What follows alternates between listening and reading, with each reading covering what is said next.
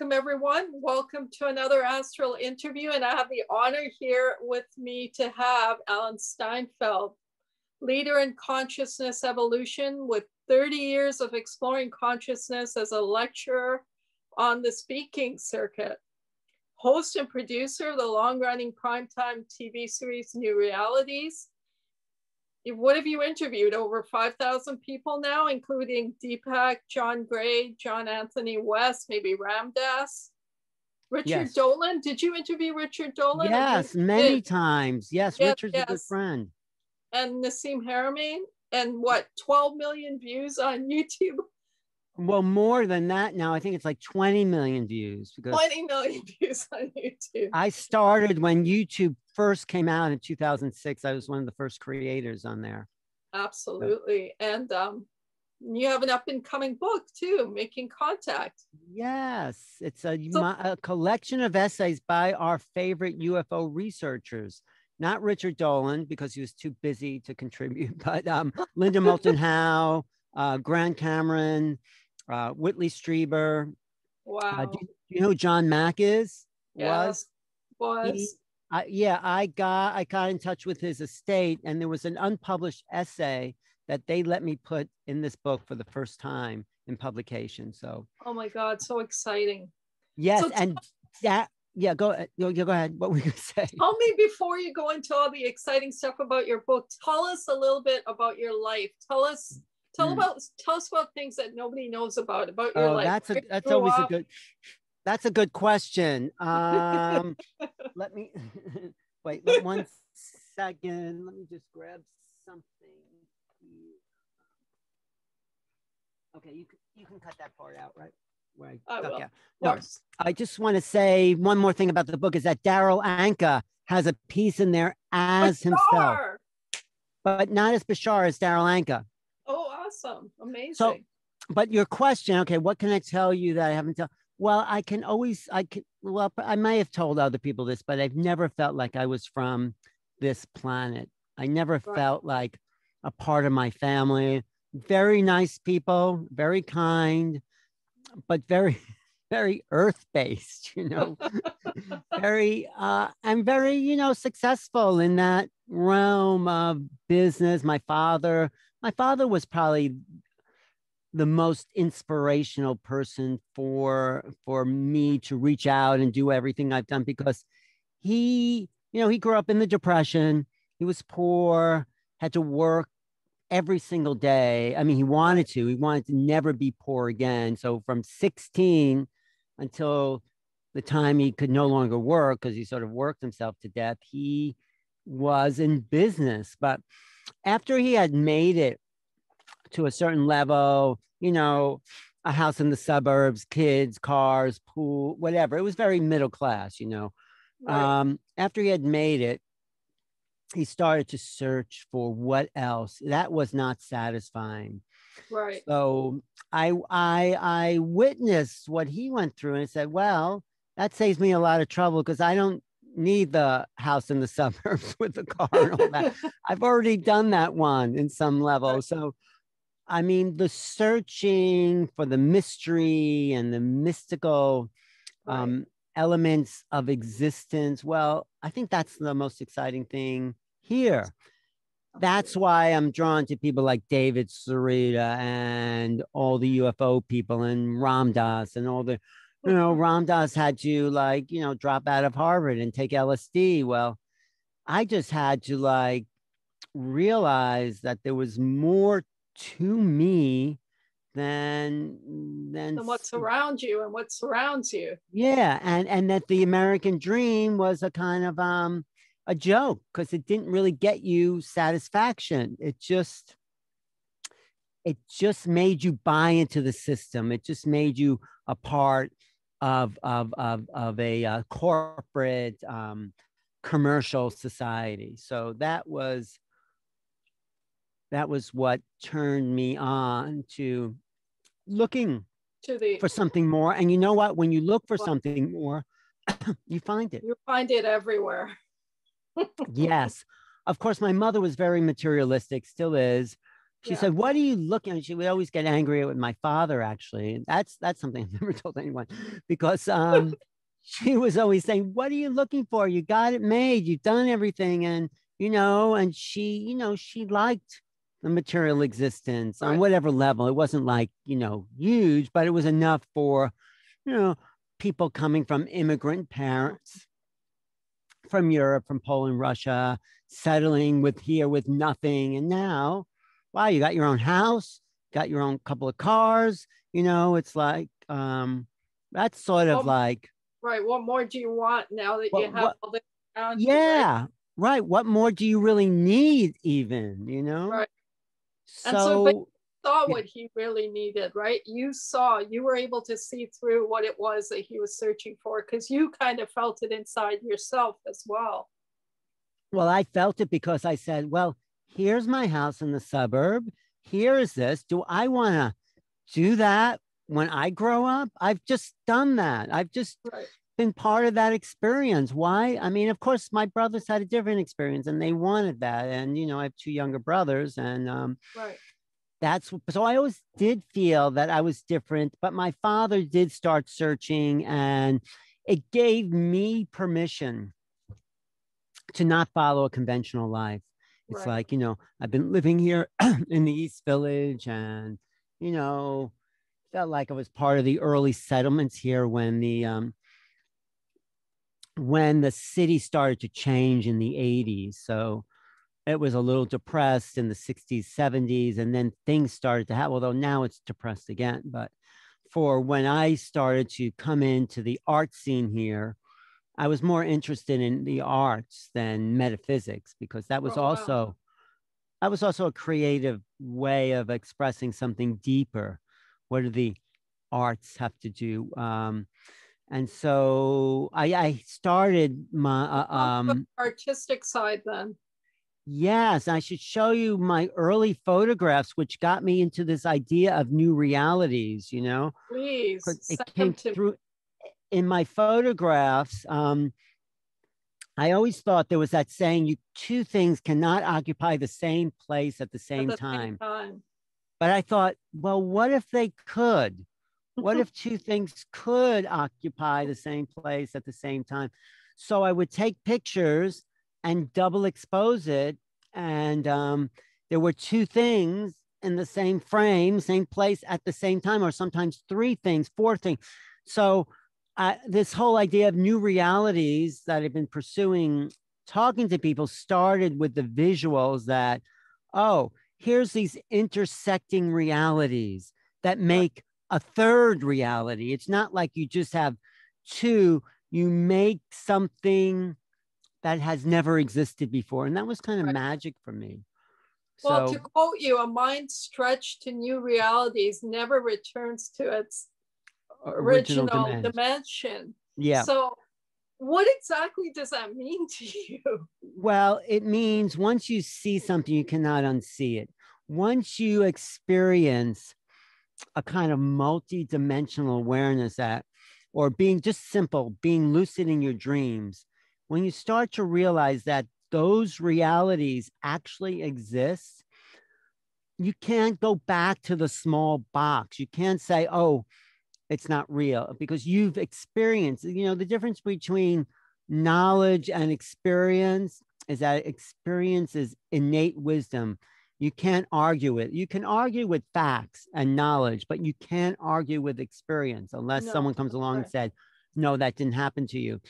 But I trust people's experiences. So once you've seen a UFO, once you've been abducted, which I write about in my book, um, you can't go back to a small thing and say, no, the world is only this little Right, box, you know. right. Terence McKenna used to say the the culture is not your friend because it limits us. You know, I say this is a table, that's a chair, this is a ceiling, and that's those are boxes that we frame our reality in. Yeah. But if we do that, then we live in our predictable world of categories, right? Well, we, well, we know that the box, the chair, and Mm. the table aren't really what they appear to be, anyways. Well, you know that, but most people don't even think about that. They Right. don't even question that. They don't even um they don't even like, you know, it's like, okay, that's Yeah. the conditioning of us when we're children in whatever culture you're in to to just um go by the cultural values. So it's not just the labels of things, it's the values Value that yeah, that come with those things, you know, those Right. labelings. It's like certain ways of relating. And that's why, you know, prejudice, there's no babies are born with prejudice, you know, that's a taught um, expression by the culture or whatever ignorance people have uh, picked up from their families or their religions or their political affiliations or their media. This is where I my um, hope is and my feeling is that we're born pretty pure and we're Well, every religious, quote unquote, religious book states that you're born masum, which is innocent or, or pure or, or yeah. right. Every, They they state that, but they don't teach that, you know? yeah. I mean I yeah, mean, most religions say that if you're this, you're better than other people. And Right. um and that's, you know, that's why everyone's uh favorite song is Imagine, Imagine No Religion, you know? no religion. Yeah. Right. So um, I knew that. I mean, I was brought up Jewish. My father, my father was actually Orthodox, but he Okay. became a Buddhist. He started meditating once he started to search around. And so, So how old were you when you first started your search, when you actually Mm. delved into this idea of, of the consciousness? yeah, that's a really good question. Now, I haven't told anyone this either, but um, um, I think it started, you know, I was brought up on white bread and milk and television and um, Yankee Doodles. You know what those are like little cupcakes and, Right. you know, um, sugar, Coca Cola, and pizza. And, you know, pizza and Coca Cola is a great combination. I, I, I haven't had that in 30 years because it, Oh, it doesn't make me feel good, but it doesn't make us feel good anymore. I know. it doesn't doesn't make it was but you know that was the american culture in the suburbs and um and then i think it was like seventh grade it's like um oh yeah i saw an article in the village voice that that presented a this was like i guess in the 70s the village voice was an alternative paper and it's like and I just read something. I said, wow, there's actually another way of looking at the news. I mean, that was like, uh, really, there was this like you watch Walter Cronkite, whatever the news is, and that's how, and that's the way it is. I think he would end every broadcast that way. I was a little young, but I do remember some of that. That's the way it is. So if Walter Cronkite says that's the way it is, that must be the, the way it is the way it is. and so you, you watch you know i only had three stations basically abc nbc cbs and everything was pretty much the same and that's what you believe because the media was telling us that's the way it is but then i read this article in the village voice and it's like well maybe i think it was an anti-vietnam vietnam war thing because that was still going on it's like wow I mean, this war is not what they're telling us. And well, you know, the big Well, awakening. about today where you have the submitters and you have the rebellers and, and these Right. different mindsets that are happening right now even. Right. But there was no um, opportunity to have a different mindset back then. Right. But you know, I think it actually started earlier. I, in second grade, um, 1963. I'm, I'm giving away how old I was, but um, that doesn't matter. Doesn't matter. the teacher comes in the room. I think it was November 21st, saying the president has been assassinated. oh my it's God. like- you- I didn't know what that word meant, assassinated.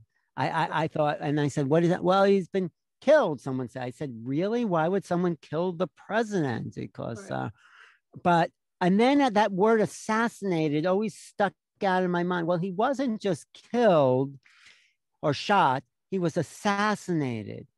That's different. I started to think about, I mean, that stayed with me because it was a trauma. It was Right. like, it was like, it was like 9 11. It was like a world trauma. It's like, it's a world trauma, right? yeah, it was like a world global trauma and, and more here. Be, and you know, actually, I remember even watching the Nixon Kennedy debates, and my and I think I was that was 1960. I must have been like three years old, and my parents said, "Which who do you like?" And I immediately was drawn to Kennedy. He Kennedy. just looked nicer.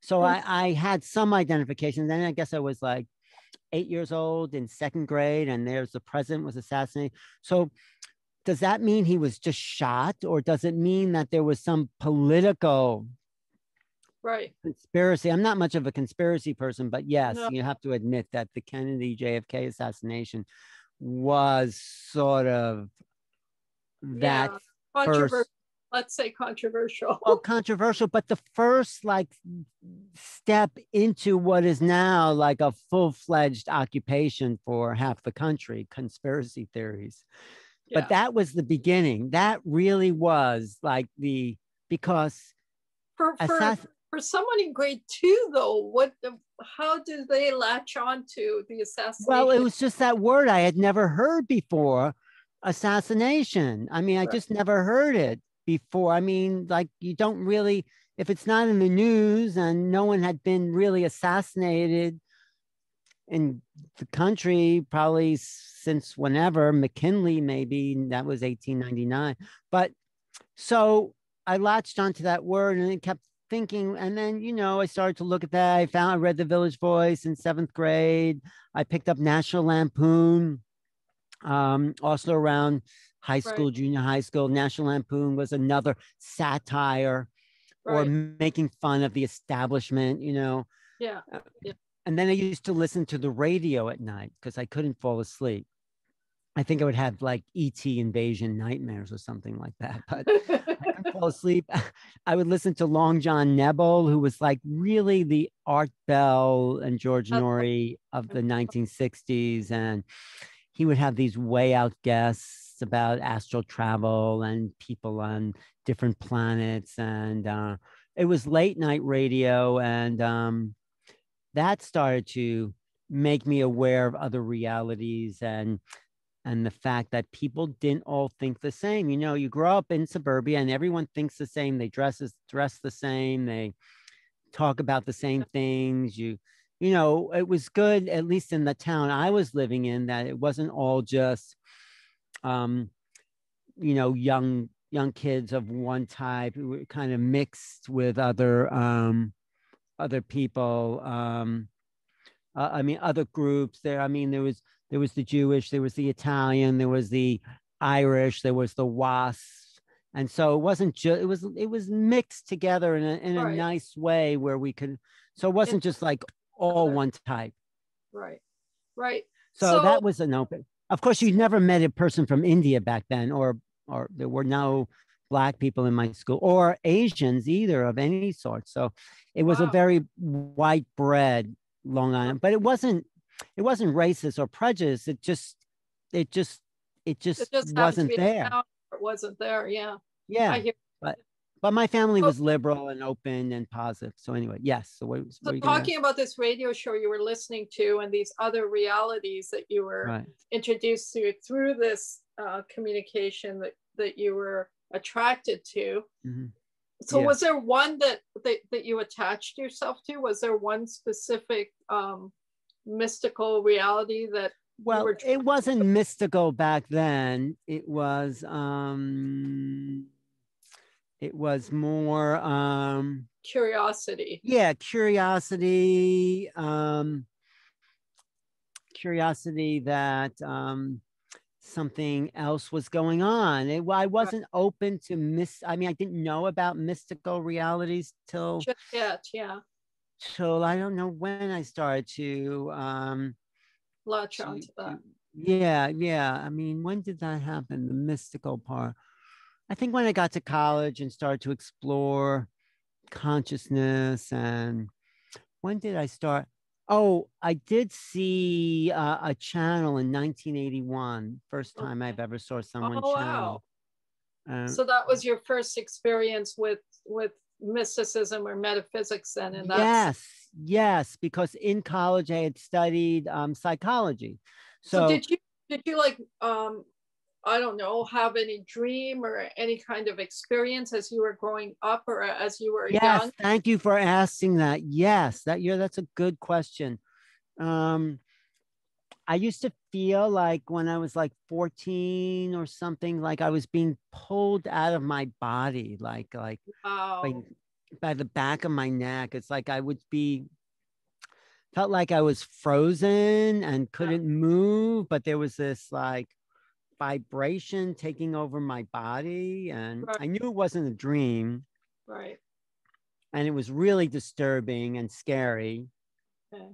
And I had this like red sort of uh, blinds on the window, and the room would sort of turn red, and I felt like I was in an altered state. So, you know, I would struggle with for that with that, or or wake up and feel like I was out of my body or couldn't move, and I'd have to do something in my mind to get back in my body. Yeah. But in the morning, I woke up and everything was fine. So it's Right. like, mm, but those things, and then later I researched some of that may have been ET contact, or some of that may have been, um, Sleep paralysis. well, sleep paralysis. I don't. It's there is no sleep. That is sleep paralysis means you're not really in your body. It's like you're Right. you So think you're you're in your body, but you can't move because you're not in your body. That's I've had that. I've had that experience. well, that's because you've had out of body. You know. okay. So you were telling me about your experience and that that Yeah. it, So almost sounds ET or it almost sounds abduction even for that matter. It could have been an abduction. Yes, yes, yes. Right. I write about this in my book. Did you order my book yet? I haven't ordered your You book know- yet, but I intend to as soon as we get off the show here. No, no, wait, because I want someone told me if everyone orders the book on the same day, it can be a, a bestseller if we get enough people. Absolutely, that's true. So wait to Tell order me when. You tell me when. I will I will tell you one. But anyway, so I had those early experiences when I was growing up, like maybe 13, 14. And then I studied psychology in college because I wanted to learn more about the human mind. But someone had told me after college, I was living in New York, and they said this woman channels this uh, warrior from Atlantis, this 35,000 year old warrior. I said, Well, who is this woman? And they said, Well, she's a housewife from Washington State. I said, That's really ridiculous. I'm, I don't believe that. It's like, Housewife. Housewife channels a warrior. Yes. okay. right. It's like, it didn't make sense to a psychological perspective. So I Uh, was not interested in that for like two years. And then, you know, this is like, I mean, I could have been one of the first to see it. So this is like 1979. Someone tells me about this woman, JZ Knight. You, have you heard of Ramtha? Yeah, absolutely. So it was like she was just starting to do channeling in 1979, but it wasn't until 1981. I tried her meditation with the with the. Oh, with it's the- great. That that actually changed my awareness more than anything I ever did once I got into Ramtha.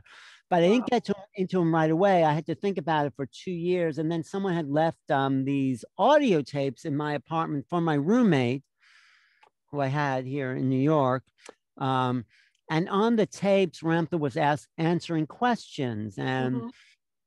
there was this one question by a woman who said, asking Ramtha about her health, and she had this really bad skin, you know, with Right. acne, I guess. And she said she had tried everything to actually heal that. And she said Right. nothing worked. And then Ramtha says to her, Well, have you tried loving it? And it's like there was a moment you could hear it on the audio, and Yeah, that's like, like, wow, what? that just stopped her. And it stopped me yeah, and I said, well, maybe this other way of understanding is really about loving something that we can't deal with or something. So right. I right. went to see then this channel. She was coming to New York. She would tour the country. She'd go to like Southern California, Northern California, and then New York was- and JZ Knight. Jay Z Night. Okay, yes, yes, JZ Knight, right. She would So travel around. Jay- so it was JZ Knight that this this housewife. Yes, Jay Z Okay, Knight okay, was the uh, housewife. Okay, no, no. JZ Knight. And then I said, okay, well, if it's about loving it, and um, I'll go check it out because a lot of my friends were going. I had this friend who was a dwarf. Right. Uh, from college. I knew him, Bobby Faust, great guy. He's no longer with us, but he would say, he asked Ramtha a question, which right. JZ Knight with Channel Ramtha. He said, yeah. he said to her, why, why am I a dwarf this lifetime? And Ramtha said to him, because you were a giant in a past lifetime and you wanted to see the world from another perspective. so anyway, all my friends were going that I knew because it was kind of like, you know, now channeling is like an everyday kind of household word. But in the early 80s, like, you know, there was only Seth, Jane Roberts. Right. That was like right. and that was great stuff too. If you ever read, you ever read Seth? I have, I've read two of her books. Yeah.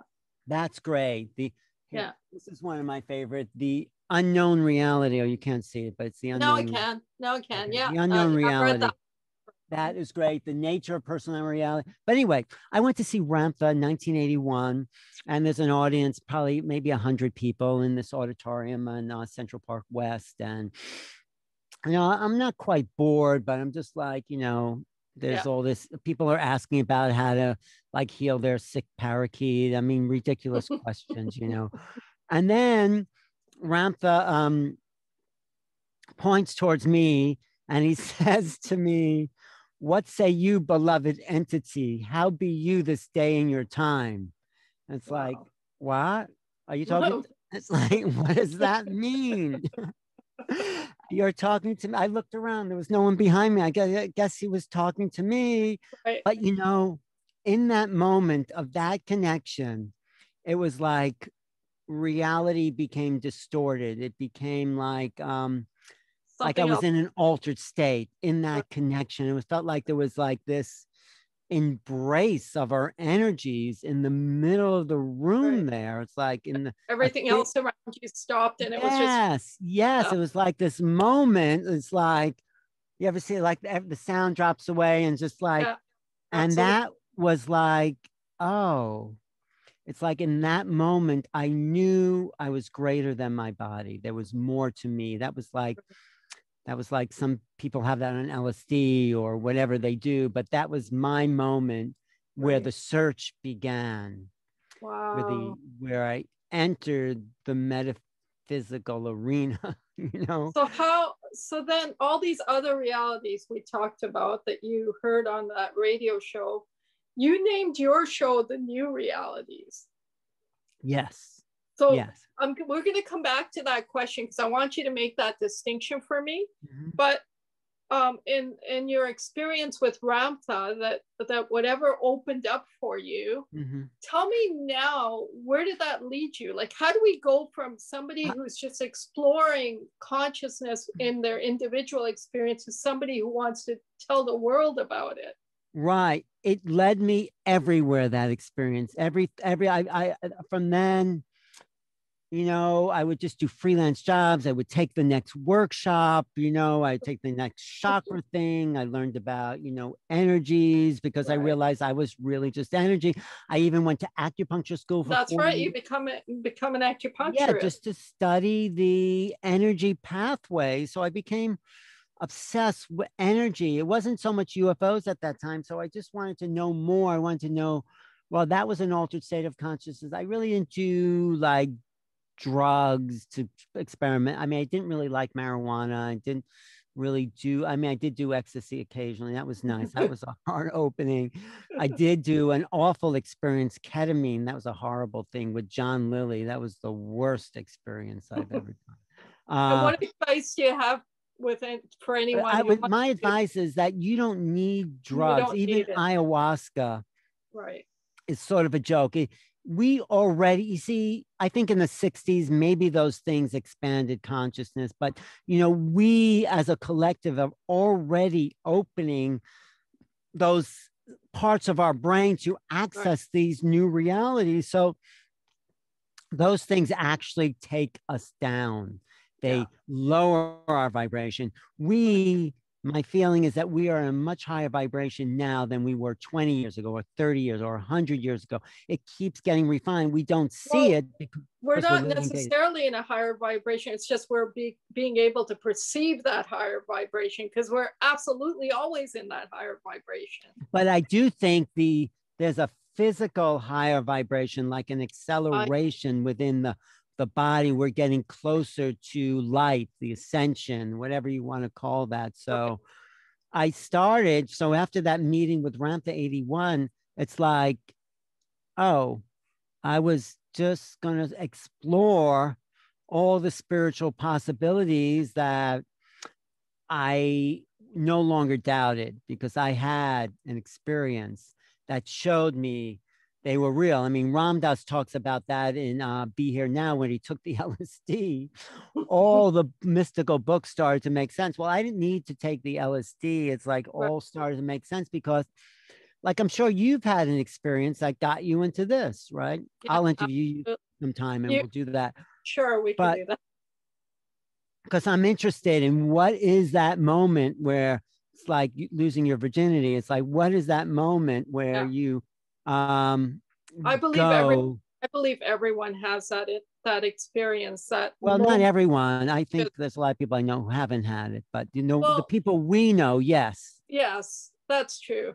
Um i mean or i mean i think the most of the world it, or they didn't that? recognize it or they didn't recognize it right they... right right they didn't recognize but i don't think they actually even have had it because i think i mean there's a lot of uh, very dense people like my brothers i don't think had that i don't think like you know um um i don't i think... hear you because i feel the same way about my brother and sister right so they haven't not i and it's a vibrational thing yeah. meeting ramtha in 1981 shifted my vibration because I was ready for that. I mean, somebody else may have had the same experience and it's like, oh, that was interesting.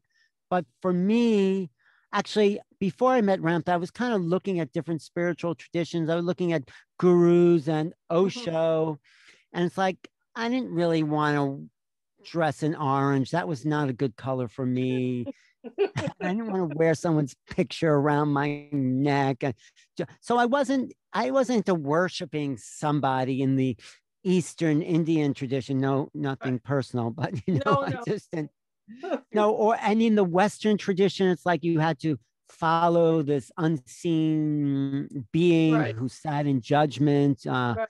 or you know, that's that's the Judaic, or like this bloody person on a cross. Right. You had to worship some bleeding person on a cross. That didn't make any sense to me. Although I think Jesus is a great teacher once you really Absolutely. learn the true story about it. But um, so anyway, I wanted something unseen. And that was the th- one thing Ramtha said in the talk that I went to. He said, everybody wants to know what channeling is. Everybody wants to like uh, be a part of this phenomenon. But the real question is, who's coming through that body? Who, right. who, where's that energy? Where is that? What's, mm-hmm. what is that? What are you? Where, and what are mm. you? Right. Absolutely so he turned the question around instead of like like being fascinated with the channel be fascinated with the source of your own energy. Right. And well, I, I was in a, I was in a channeling session once where where the channel the person channeling the voice channeling out of them said you bow down you bow down you bow down. There was like five or six of us in the room and I refused to bow down and it Mm-hmm. he yelled at me, you know, bow down. I just ran out of that. Right. That's that's the big problem. Just because someone's channeling doesn't mean they're enlightened. It means they're exactly. like just not physical. And people think, oh, you know, but you know, it's it's you have to really be beware. I mean, I feel like I was lucky because Ramtha, he felt like an ascended being. He said he was, but this expanded consciousness and and the wisdom. I mean, he never said he, he said, No, you are God. Absolutely. I like that. And that's one thing, and what's that? That's a different channel or a different entity coming out of Ramtha than the one I experienced, for example, right? I don't know who did you, yeah, right. Then the being you experienced. Then the right, being right, right. experience. Right, right, right. Definitely. Well, there's so many, there's an infinite amount of unseen beings, and they're not all woke, as they say these days. I mean, like Bashar or Esther Hicks, and and and we're talking about some very sophisticated channeling coming out of them, right? I yes, mean, yes. Although I thought, I think, I mean, I like Bashar, of course, because he's brilliant. But I, Ram, I mean, Esther Hicks is very. I mean, she's okay for beginners. It's just my judgment, but it's very. I mean, the law of attraction is great and it works, but it only gets you what you know. Right. You know, if yeah. you if you focus on what you want, but what Ramtha was saying was we're here to make known the unknown. Right. That was that's like one of his like basic principles.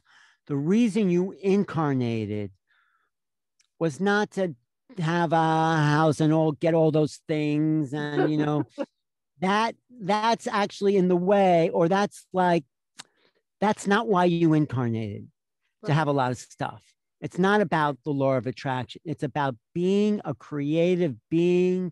And with your creativity, you bring something new into the plane of existence and adds to the, the wisdom and the joy of the world.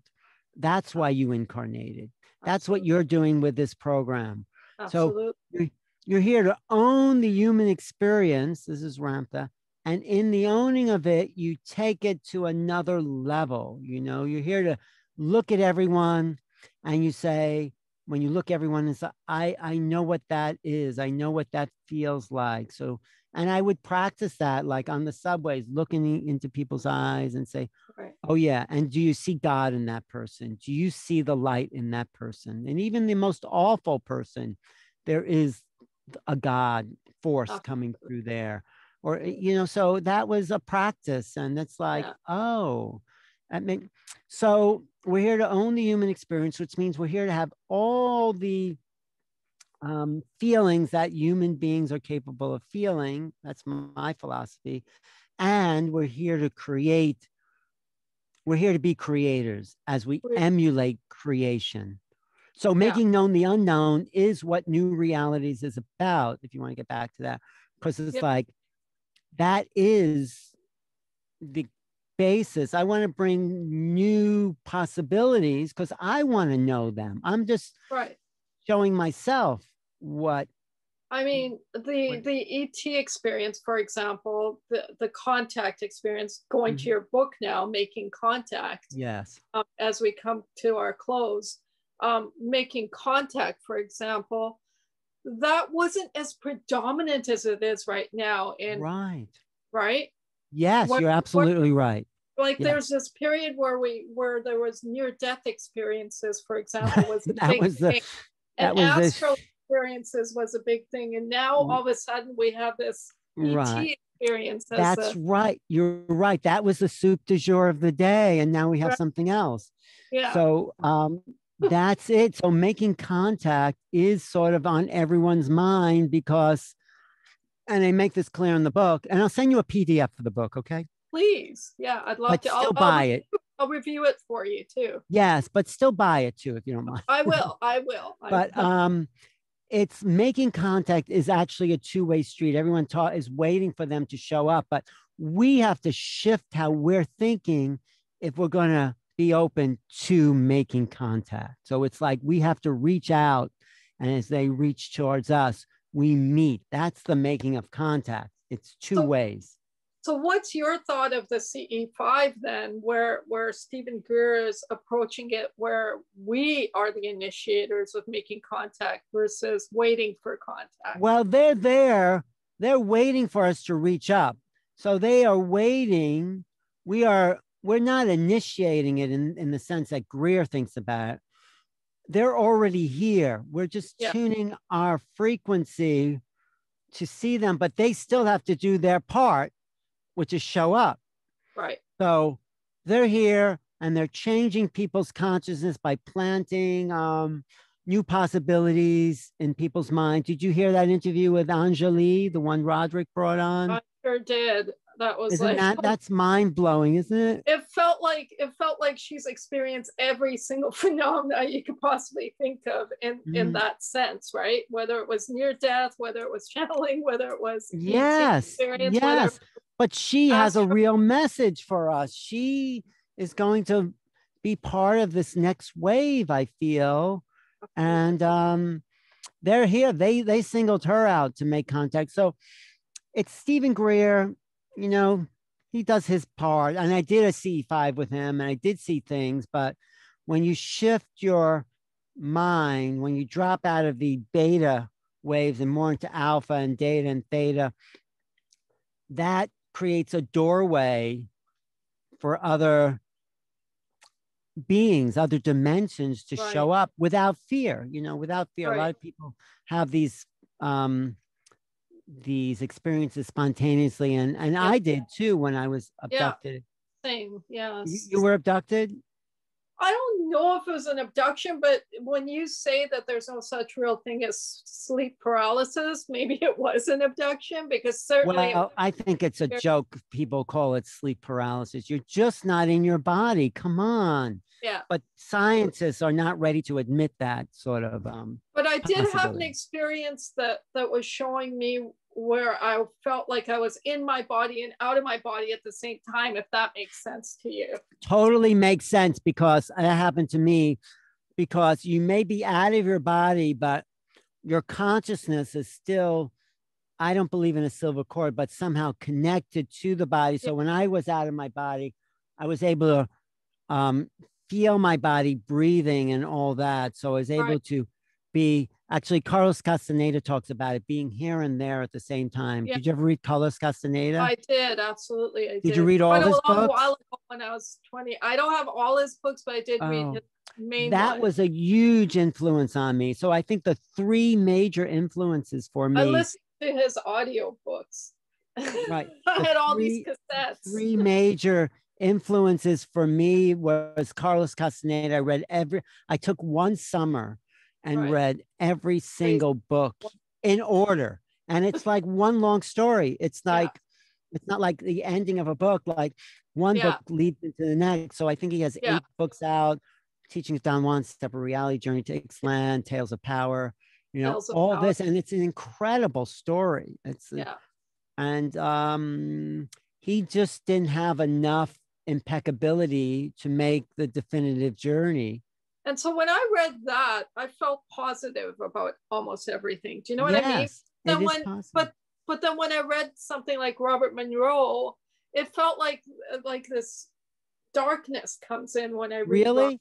Is that I never read that? I never heard that. And Robert Monroe is there that? Well, there, it's just that, like for example, you have to protect yourself, and and in that sense, right? Do you know what I mean? Like I know what you mean, but I think if you have to protect yourself, then you have to then you're attracting what it is you're protecting yourself exactly, from. Exactly. And, and yeah, I don't until until I read that in Robert Monroe, I didn't feel I needed to protect myself. Well, you don't. If you don't feel you do, then you're I mean, there are some weird astral entities out there, but you know, right. Uh, I mean, I've had, I, have had outstanding experiences, but I haven't really had any negative experiences per se. Yeah, because you're already at a different vibration. You're already you're already there. Right. So I wouldn't worry about it. You know. Right. I mean, right. It's it. You're good. You're good to go. really. But tell everyone about your book now, because mm. and we gotta do this again because i'm no no. Let's do a part two more. I really appreciate the early childhood questions because uh, it gives me perspective. Because um um. But my book. So after the Ramtha stuff, I st- I did have some UFO. I did have a UFO experience, abduction experience, or real abduction, not just like wow. in, in 1987. So tell us about uh, that before you go. Just well, I was driving cross country with this girlfriend. We stopped by this road, and we and in the night we felt like we were frozen, like we were just like. We, it's not like we were sleep paralysis. We just we woke up in the same position we went to sleep in. Then right. that never happened. You don't even remember something like that. Right. It's like and in my book i write about this so you can read that but it was like a time mold was made of us. We were taken out of the present time and brought into this other reality and then put right back into this mold like that was made of our imprint on time is the only way i could describe that. And wow. and, and it took me and, and i also i heard uh, what's his name? Uh, lazar bob lazar talk about this that they were able to do this freeze time. and I and it happened after I had my experience, or he said this. So well, anyway, the Philadelphia experiment also talks about that. Yeah, I don't know about the Philadelphia. I mean, yeah, lot, there's a lot of talk about it. I'm not sure what to believe about that though. But I yeah. too, I too, I don't know what to believe yeah. about. But anyway, in that in that abduction experience, it took me 20 years to integrate that whole thing. I'm still integrating that, but but after that, I started to. I said, what happened to me? And I met Bud Hopkins and John Mack, Whitley Strieber really the big names. And it's like I sort of became obsessed with um, the UFO ET experience. So I, I would go to all the conferences and, you know, just hang out with Linda Moulton Howe till two. friend David Sereda at that time, probably. I probably met David then and um, lots of people I hang out with uh, Grant Cameron, and Whitley, go out. I mean, these are the all stars of our of our team. They've been Travis Walton. We were a bunch of us were on a UFO cruise together with Travis, and you know they they're regular people, but they you know I found the whole UFO group very intelligent, very open minded for the most part, most of them, and mm, looking to this other level of reality. So I became sort of good friends with a lot of these people, and um, so I, I asked them when I went to the, I'm writing another book about a very, well, unknown abduction that happened in the 1800s. Oh. Uh, but I went to this publisher. I said, Well, I have this book about this great abduction. And, and he goes, Well, we're not ready for that. Why don't you write an anthology? Why don't you write a collection? Why don't you collect the best people in this field, put them together in one volume, and we'll put it out there as your book as the editor and I and contribute a piece. So I did that.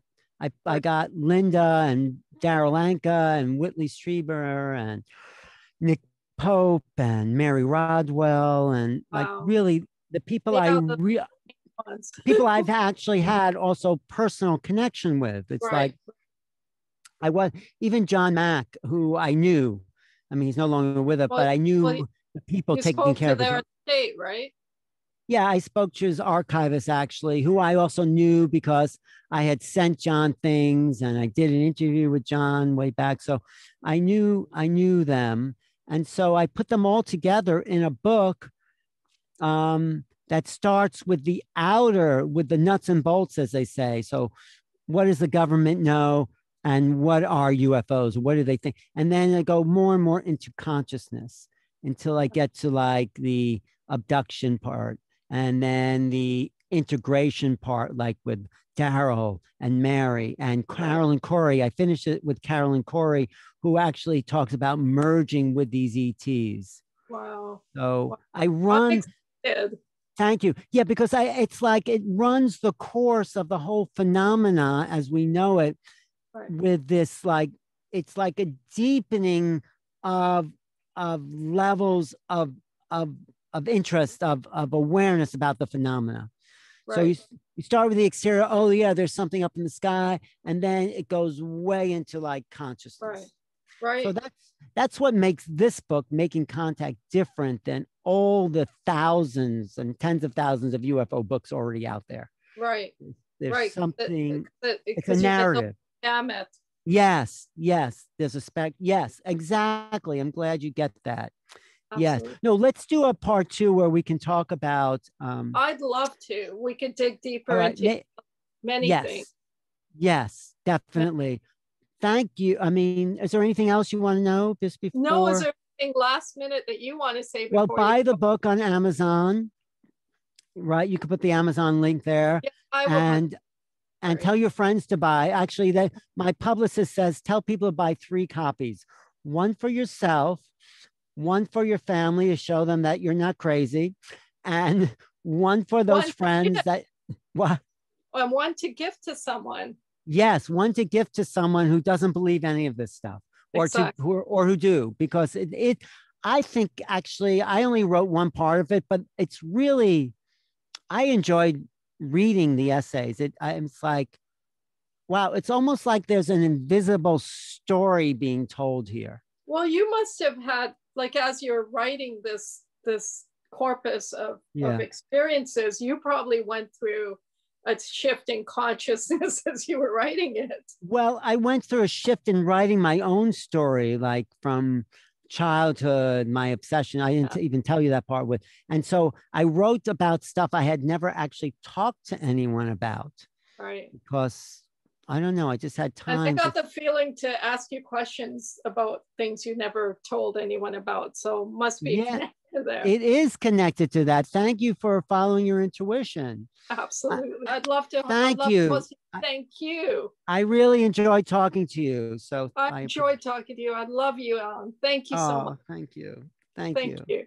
Thank I, you. Bless. Oh. Thanks. Okay. Bye.